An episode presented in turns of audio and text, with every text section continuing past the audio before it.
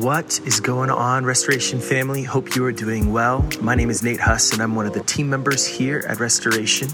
So glad that you could join us. And if this is your first time, welcome. So glad that you could tune in. This week, we jump into a new series called Liturgy as we journey through different elements of a gathering that lead us both to unity with our King and unity with one another. Hey, thank you so much for uh, joining us this morning as Actually, Nate didn't say that. That'd be weird. If you are new, my name is Landon, and I am uh, also just grateful to be one of the team members here. Hopefully, this setup is working out well and provides a little bit more shade. We're going to uh, continue in our gathering by diving into uh, God's Word, and then after, we'll clean a tiny bit of this up, fire up the grills, and just share uh, in a meal together. And so, we're excited to do that and have the bounce house for the, the kids. Uh, this morning we're going to start a new series, and I don't, I don't know if you have ever asked yourself this question as you come to gather as the church on a Sunday morning why am I doing this? Uh, have you ever wondered, like, is this actually worth it? Because if you think about it, you are making some kind of exchange right now. You could be perhaps still asleep or maybe at a nice brunch, or just spending time with family and friends. There's a lot of options and a lot of things to do, especially on a holiday weekend. But for some reason, you chose to be here. And I'm curious if you've ever actually weighed that cost, or do you just show up for some reason? Do you ever wonder, like, is this actually of value enough to keep doing this? Do you ever honestly just go, I'm going to wrestle with that and make a decision? And thinking about this, I was processing my trips to the grocery store for my family. And I've recognized that it's kind of dangerous to go to the grocery store if I don't know what it is that I'm looking for. If my wife doesn't give me a very specific list, I spend about three times more money, three times more of the amount than I should, and I come home with about half of what is actually needed. And usually there's some like beer and ice cream and chips, and the, the kids and I are happy, but my wife is not super thrilled about the list. Again, it, it's not going to go well if you don't know what you're looking for. We get distracted by other things. We're not pursuing what is right and good. And so we're going to start a series this morning for the next six weeks while we're outside about our liturgy. And, and, liturgy is just a fancy word to say the things that we do when we gather together as the church on a Sunday morning. Our singing songs, confession, taking communion here later today, being in God's word, giving. Those are the, the aspects that make up our liturgy together on a Sunday morning. And maybe you've wondered about a certain one of those. Why do we do this, or why do we do that, or why do we not do this or that? This morning, we're going to just dive in and press into that question. What actually are we looking for? What actually makes this worth it? Or maybe it isn't. And so that's what we're going to spend some time discussing this morning. And I've asked Nate to, uh, to help me. We've together, Nate and I meet every Wednesday, I think it was, and have all kinds of discussions. Nate and I are both pretty passionate people, so sometimes they're they're heated. Most often they're friendly.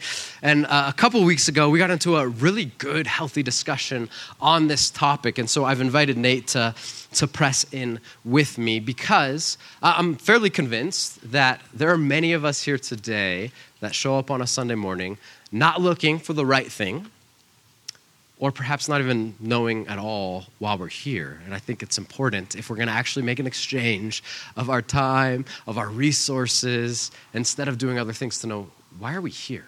What are we doing? And so uh, we're going to go ahead and press into that. Right out of the gate, I want to read just uh, a couple scriptures. I'm going to start in John chapter 6, uh, verse 32 through 37. And it says this.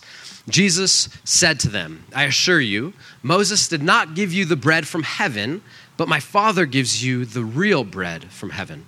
For the bread of God is the one, the person, who comes down from heaven and gives life to the world. They, his disciples, and everyone else that was there said, Sir, give us this bread always. I am the bread of life, Jesus told them.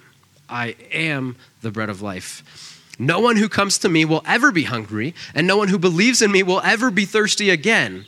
But as I told you, you've seen me, and yet do not believe. Everyone the Father gives me will come to me, and the one who comes to me I will never cast out. one more chapter uh, further in John chapter 7, we read uh, something similar uh, from Jesus as he's talking about thirst and, and looking for nourishment, looking for health, looking for life. And so I'll read out of uh, John chapter 7 as well.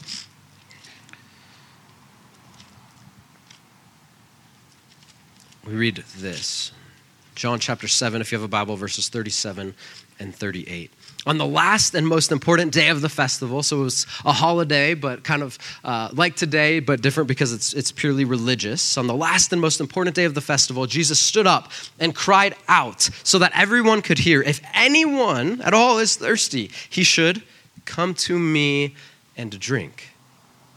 The one who believes in me, as the scripture has said, will have streams of living water flow from deep within him. He said this about the Spirit. Those who believed in Jesus were going to receive the Spirit, for the Spirit had not yet been received because Jesus had not yet been glorified. And then one last passage out of Matthew, Jesus speaking here as well in chapter 11, verses 28 through 30. And listen again for the theme here. What is consistent in what Jesus is telling the people that are, are following him? Chapter 11, verses 28 uh, through 30 says this Jesus speaking, Come to me all of you who are weary and burdened, and I will give you rest. All of you, take up my yoke and learn from me, because I am gentle and humble in heart, and you will find rest for yourselves. For my yoke is easy and my burden is light. Do you see it in what Jesus is communicating? There's only one reason for us to gather, to draw near, to come together on a Sunday morning, and it is to draw near to His presence. I think, I think so often we get really confused in our Christianity because our, our culture prioritizes transactions. If you pay attention to the, the conversations you have, so many of them will be about transactions. It could be real estate transactions, it could be about cryptocurrency, things the governments are doing, checks we get, whatever it might be. But so much, so many of our conversations are about transactions. And so, what unintentionally happens is our conversations, when it comes to following our Jesus, end up being about transactions. But never once has Christianity, our following of Yahweh God, been about a transaction. It has always been about a person. Not even the transaction of the cross is what our faith is about, but rather it's about the person who gave his life up on the cross. And we oftentimes unintentionally get it confused. And so we pursue the transaction and focus on that instead of following the person that our God is. We draw near into the presence uh, of Jesus. And, and, Nate and I were talking about how easy it is yeah. to not take seriously or value uh, drawing near to his presence. Yeah, I think it's a challenge. And I, I, it's kind of a silly example, but I think about, and maybe you as a parent can relate, or maybe when you were a kid, you can remember these moments um, where your kid yells and goes, Hey, daddy, mommy, come here, come look at this. And you're like sitting on the couch after a long day's work, and you're tired, and you're like, What is it? And they're like, It's a folded piece of paper and you're like, You folded a piece of paper? And they're like, Yeah, come look at it. And you're like, I don't think so. I'm not going to get up for a piece of paper. But the irony is, is the funny thing is, is that we, we fixate on that piece of paper, that moment of the paper, and on the, on the person of our who our child is, that proximity or that moment with them, right? And so, me getting up after a long day and walking into the other room to, to literally see a piece of paper folded in half it's not revolutionary, but I'm validating and I'm valuing them. Yeah? That's what the king does for us. We constantly are bringing these random things before him, and he comes and he meets us regardless, even though maybe they don't really hold that much value, but to us, it is a folded piece of paper, you know? But then we flip it, right? And we have this other shift where sometimes our eyes trick us. We trust our eyes too much. And so sometimes, and I think about uh, us as, as believers, we have these opportunities of living into presence, living into kingdom at a really high level. But oftentimes, when we see moments, we see them as folded pieces of paper and it disinterests, it disinterests us. And what we don't realize is that it's so much more than a folded piece of paper. When we sing songs, it's so much more than a song. When we do confession, it's so much more than confession. When we take communion together in unity, it's so much more than just communion. It's just more than just grape juice and a cracker, right? And so, how do we shift our eyes to see when the king is presenting something and we see it as a folded piece of paper? How do we how do we value it for what the king sees it as? Yeah, it's not even good enough to say this is about God. You're going to hear often from our team that we don't even use that word a whole lot. We'll use it, but we're going to primarily try to utilize God's names of Yahweh, of Jesus, of Spirit, because otherwise, what ends up happening is we're referring to an idea that saves us through a transaction. And that's easy, it's natural, but it's not right. That's not as valuable as being with the person that our God is. God is a title, it's not a name. And so I want to read also uh, our final passage, and our, our, primary passage today is Hebrews chapter 10. And if you've read Hebrews before, it's, it's fairly heady. It is packed with the Old Testament uh, literature and quotes and foundation within it.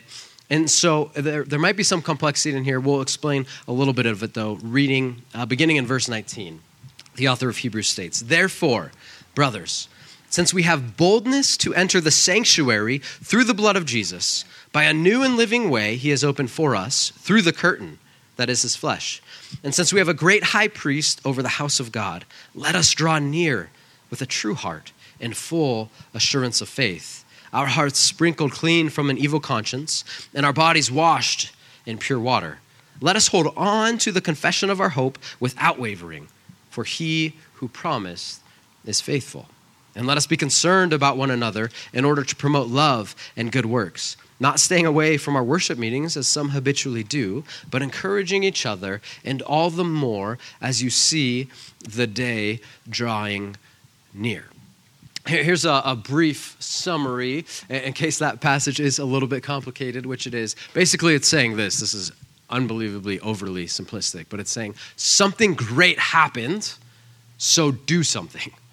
Something great happened, so do something. I'm going to break it down into two parts. Verses 1 through 18 explain it in detail about the Old Testament Hebrew sacrificial system. And we don't have time to go into it today, not because it's boring. It is actually incredibly beautiful and impressive, God's whole plan for humanity.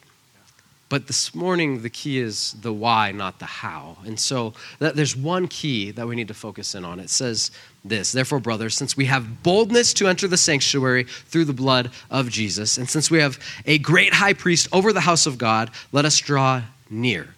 By a new and living way, he has opened for us through the curtain. So, in the Old Testament, in the, the original temple, there were different layers. We talked about this a few weeks ago that you could enter or not into. And at the deepest, most core center of the temple is what was called the Holy of Holies.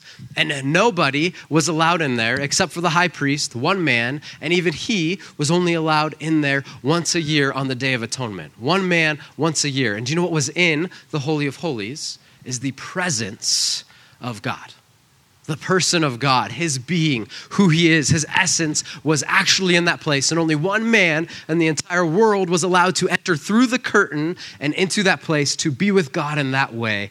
Even he, the one man, only one day a year. Okay? The issue was nobody was allowed to be fully in the presence of God. And then, yet, we read something very different here in Hebrews, speaking of this transition. Therefore, since we have boldness, not only now are we allowed to enter, there's something great that has happened is we can now be into the, the presence, in proximity to God Himself, but we can do so with boldness to enter the sanctuary through the blood of Jesus by a new and living way He has opened for us through the curtain. There was a physical curtain torn when Jesus was on the cross. That is His flesh. And since we have a great high priest, Jesus, over the house of God, okay, part one, real simple, right? Something great happened. Part two, also simple. So do something. And that's explained to us here in verse 22. What do we do since we now have been granted access? Let us draw near. Because we now can do what they were not able to do for so long. Let us draw near. The NIV will say, let us not give up meeting together.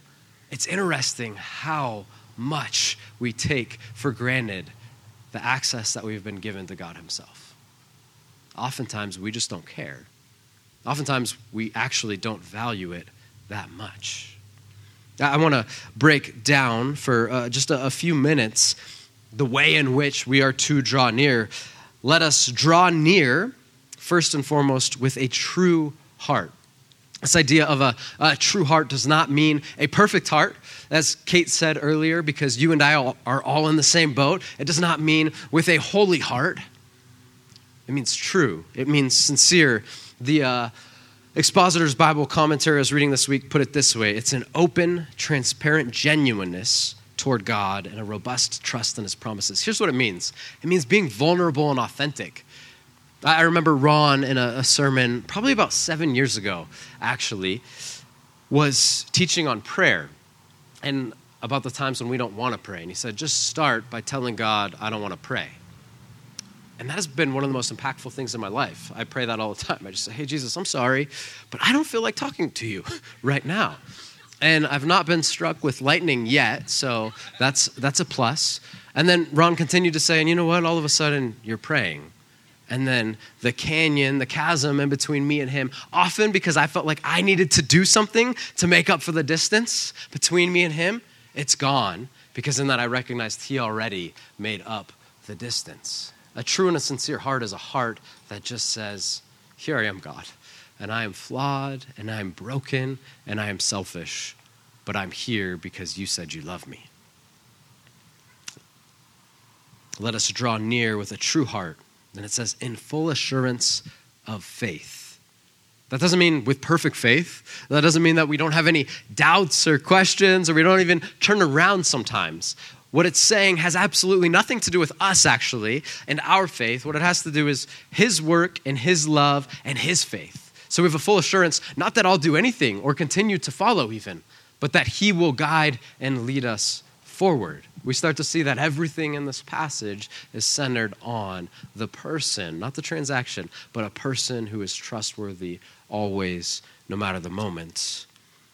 Let us draw near with a true heart and full assurance of faith, our hearts sprinkled clean from an evil conscience, and our bodies washed in pure water. That's a reference to the Old Testament uh, ritual cleaning. So it's saying we're now clean, we're righteous before God. Then, verse 23 let us hold on to the confession of our hope without wavering. The, the image I have here, I was actually a little bit sick last week and it was harder to breathe than normal. And so when I would walk around and try to corral my four kids that feel like a small army sometimes, all of a sudden I would be out of breath. And I would set my hand down and just catch my breath for a second. It's saying, not that type of walking, not that type of wavering or needing to stop, but walk boldly forward. Not because you've done anything good, not because he doesn't know about the bad, but because he's already paid the price because he is love and he says you are desired. From person to person god is person to the person you are that he created. Let us hold on to the confession of our hope without wavering. Why? Here's the key. For he who promised is faithful not because we've done anything.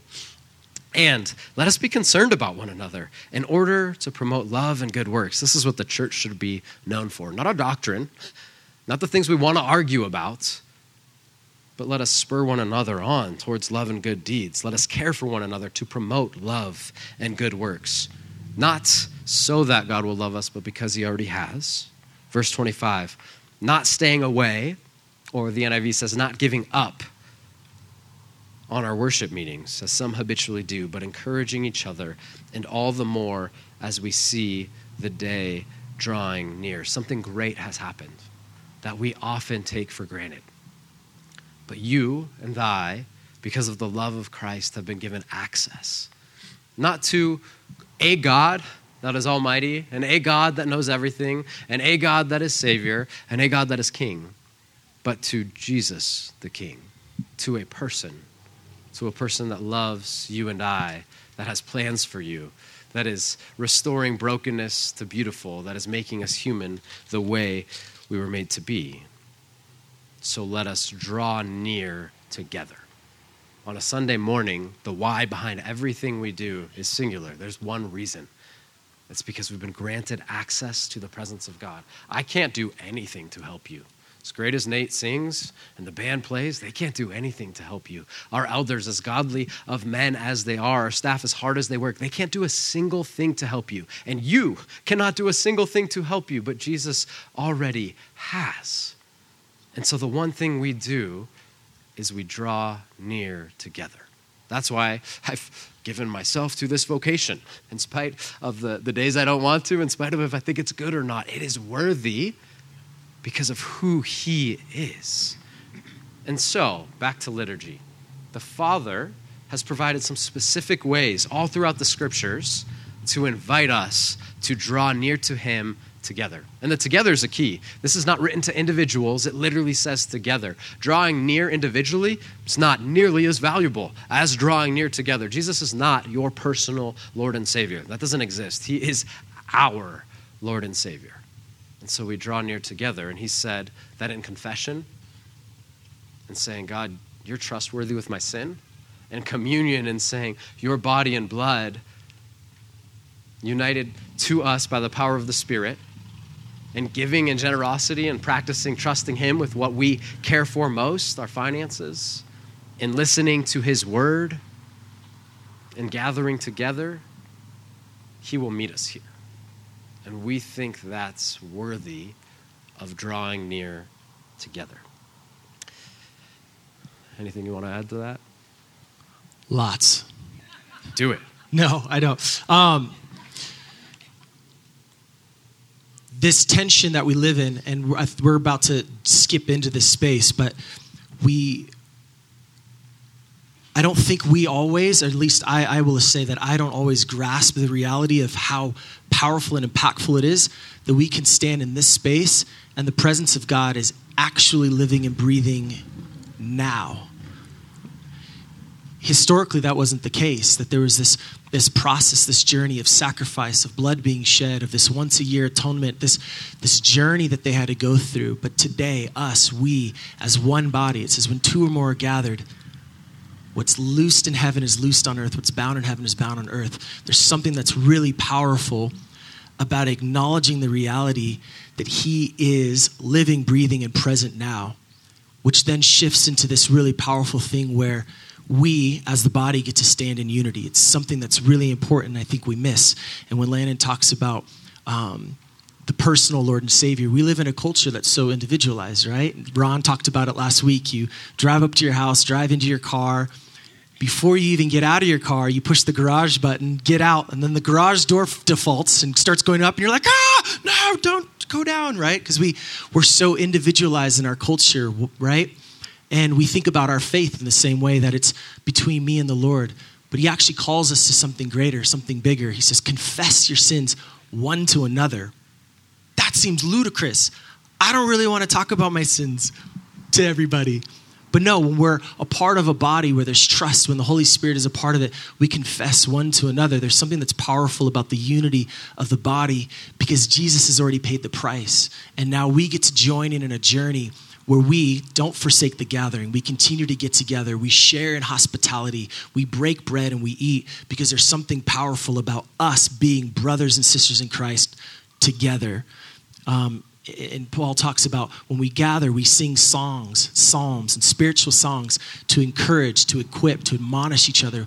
We do it to encourage each other. We think that God's upstairs sometimes as a narcissist saying, Tell me how awesome I am. Why do we repeat that line? Is God a narcissist? No, but we sing it because we need to believe it. Have you ever been in a space where you've showed up sometimes, maybe for worship, or you went to a random worship concert or something, or maybe you turn on the radio with some friends, and somebody in that space harnesses the power of that moment and enters into worship fully. And it's like a spark is lit in the middle of the desert, and that fire just spreads.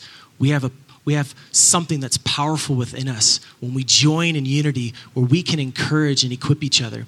One of the biggest impacts for my life um, coming out of a pretty dark season was a friend of mine um, sharing a story. They, their, their, their baby died, um, and it was a devastating loss. Um, they had been trying for years, finally got pregnant, had the baby, the baby passed away, and um, they're sharing how in that moment that following week they, they went to a worship gathering and the wife was standing in the back, and the whole room was just lit up with worship and acknowledging how good God is and how gracious He is and how kind He is. And she was standing in the back, and she says, No, He's not. He's taken my son. He's taken my son. And she standing in the back, and she's weeping, and she's frustrated. And the body is worshiping and continue to praise and acknowledge and speak truth. And the overwhelming power and presence of those songs, the word of, of, of gospel that is coming out, begin to press out. And her whole world was transformed that night. Because even in brokenness, he's still good. Even in trial, he is still good. But when we stay in our individual bubble as our personal Lord and Savior, we miss the reality that He is King over all, and we as the body are the bride. Not us as an individual, we as the body are the bride. He is the groom.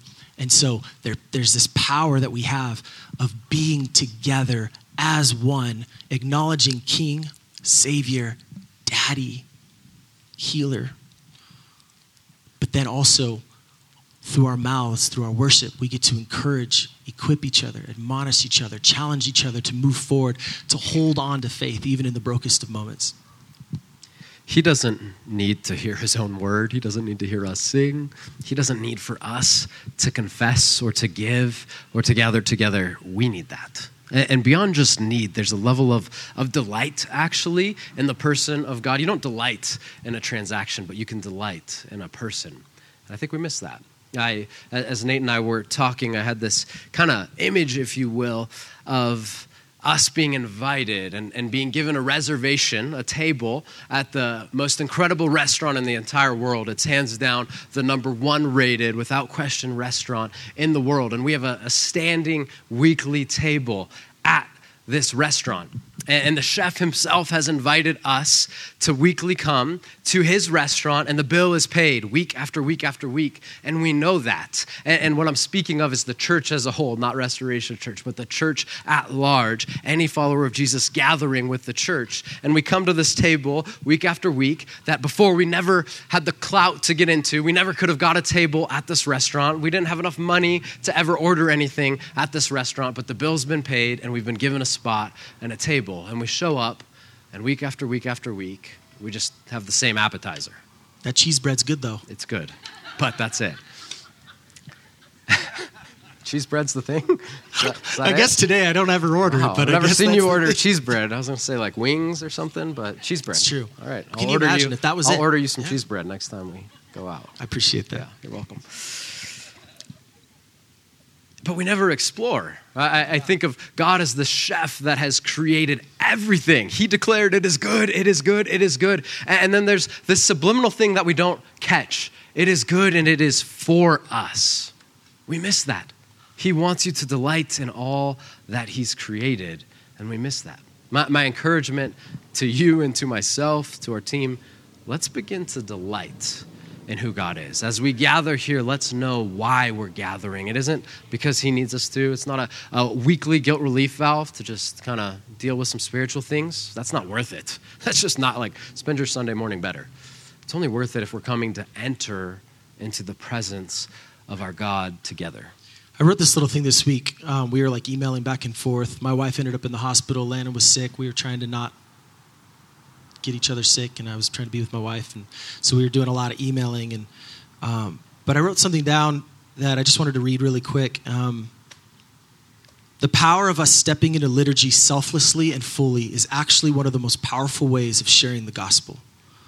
The power of raising our voices, reading scripture, acknowledging the word as one, can give way to the Spirit to do miraculous things in and around us purely by our posture of submission and participation. And I think about those moments in some of my brokest, most broken seasons. Maybe you've experienced this where you're you just feel empty. You show up and you're wanting to be sincere, you're wanting to be true, and so you're coming with that brokenness. And somebody walks up and just says, I love you, and gives you a big hug, right? They love you well. It says that by our love, they will know him the way we love each other, when we raise our voices in singing song. And so, what does it look like when we come to the table as a body, whether it's here at Restoration, whether it's at another church, whether it's at some corporate whatever thing, it doesn't matter. When we gather as a body, what does it look like to be fully present as you are, with all of your brokenness, with all of your mess, to be fully present. Um, the power of us standing in unity can absolutely transform and change lives, not because we're doing the changing, but because we're allowing ourselves to be vessels that are pouring out and impacting the people that are around us. And how do we join in in that? So when we sing songs, why don't you sing? Or why do you sing? Is it about you? What if you don't like the song? That's okay. We got Spotify and Apple Music and all sorts of ways. You can listen to all of the cool songs that you absolutely love on your drive. But when we gather, we sing as one because it's about the body. What if we don't read your scripture? That's okay. The word is still living and breathing and good. What if communion isn't done exactly the way that you used to growing up? It's okay. It's still about unity, it's still about oneness with the King. And the bread and the wine is still there to transform and change lives. We'll spend uh, the next five weeks in the series breaking down, kind of in more detail, what, what is communion and why do we do it every week? Uh, why do we sing in more depth? What, what actually is God's word? Like, that's a churchy statement. What does that mean? We'll talk about giving uh, and, and the components of our liturgy in each of these five weeks. Uh, do you think we could hire that crow to come sing on the worship probably. week? He, he's not quite as good as you, but he, he could help.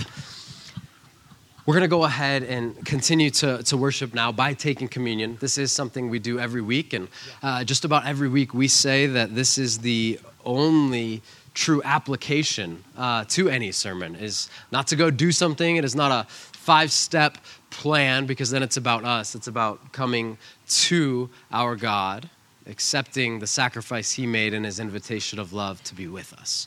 Uh, I'll kind of close us with this, this quick story that I've shared. This time of year is always special to me, especially this week. Uh, I've shared this before, but I will always remember and cherish the last day of school because not only was it the last day of school, but our family would always go to Lake Pleasant for the day. And so I remember looking at the clock and just longing for that final bell to ring. And finally it would. And then me and my sister, a few friends would get in the truck. The boat would be on the trailer, and we'd make it the hour and a half or whatever it was down to Lake Pleasant. And then another 30 minutes or so to, to get the cover off and to get the boat in the water. And then my dad would run up and then run back down after he got the the trailer and truck dropped off. And then you have to go through the no wake zone if you're familiar with it, and it feels like it takes eternity because you can't go very fast and you're looking at the buoys like, come on. And then finally we get through, and my dad would floor it, and the wind's just blowing in your hair. And it's Phoenix at this time of year, so it is hot. Like it's real hot. And I liked that. We'd finally get to a little cove, right? And then we'd stop. So the wind's not cooling you down. And I'd wait just long enough till I was a little bit miserable in the hot. Like, how hot you are now times, I don't know, like 15, 20 degrees, and you wait like, okay, it's really hot. And then we'd jump.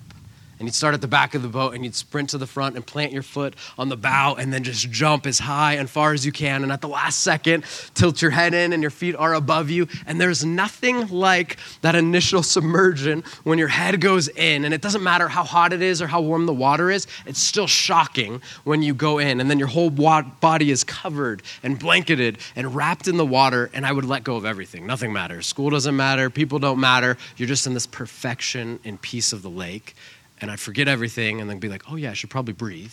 And so you uh, come back to the surface. But that's my encouragement.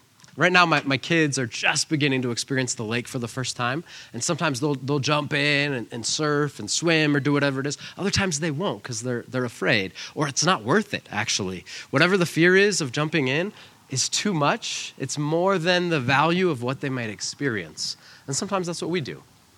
Little do they know all of the joy that's just there if we dive in. And so, my encouragement to you today is to dive in. And if you are a, uh, a follower of Jesus, then communion is here for you. When we take communion, we are. Uh, being unified by the power of the Spirit with the body and the blood of Christ, with the person of Jesus, not just the idea of God, so that as we gather, we're reminded of His presence. And then as we leave, we know that we don't leave alone, but He goes with us. So if you're a follower of Jesus, we invite you to the table during this next song. We're going to uh, close with two songs, then we'll eat and celebrate and just be hospitable and enjoy time together as the church. But uh, during this time, feel free to, to step forward, to take communion, and worship together in response.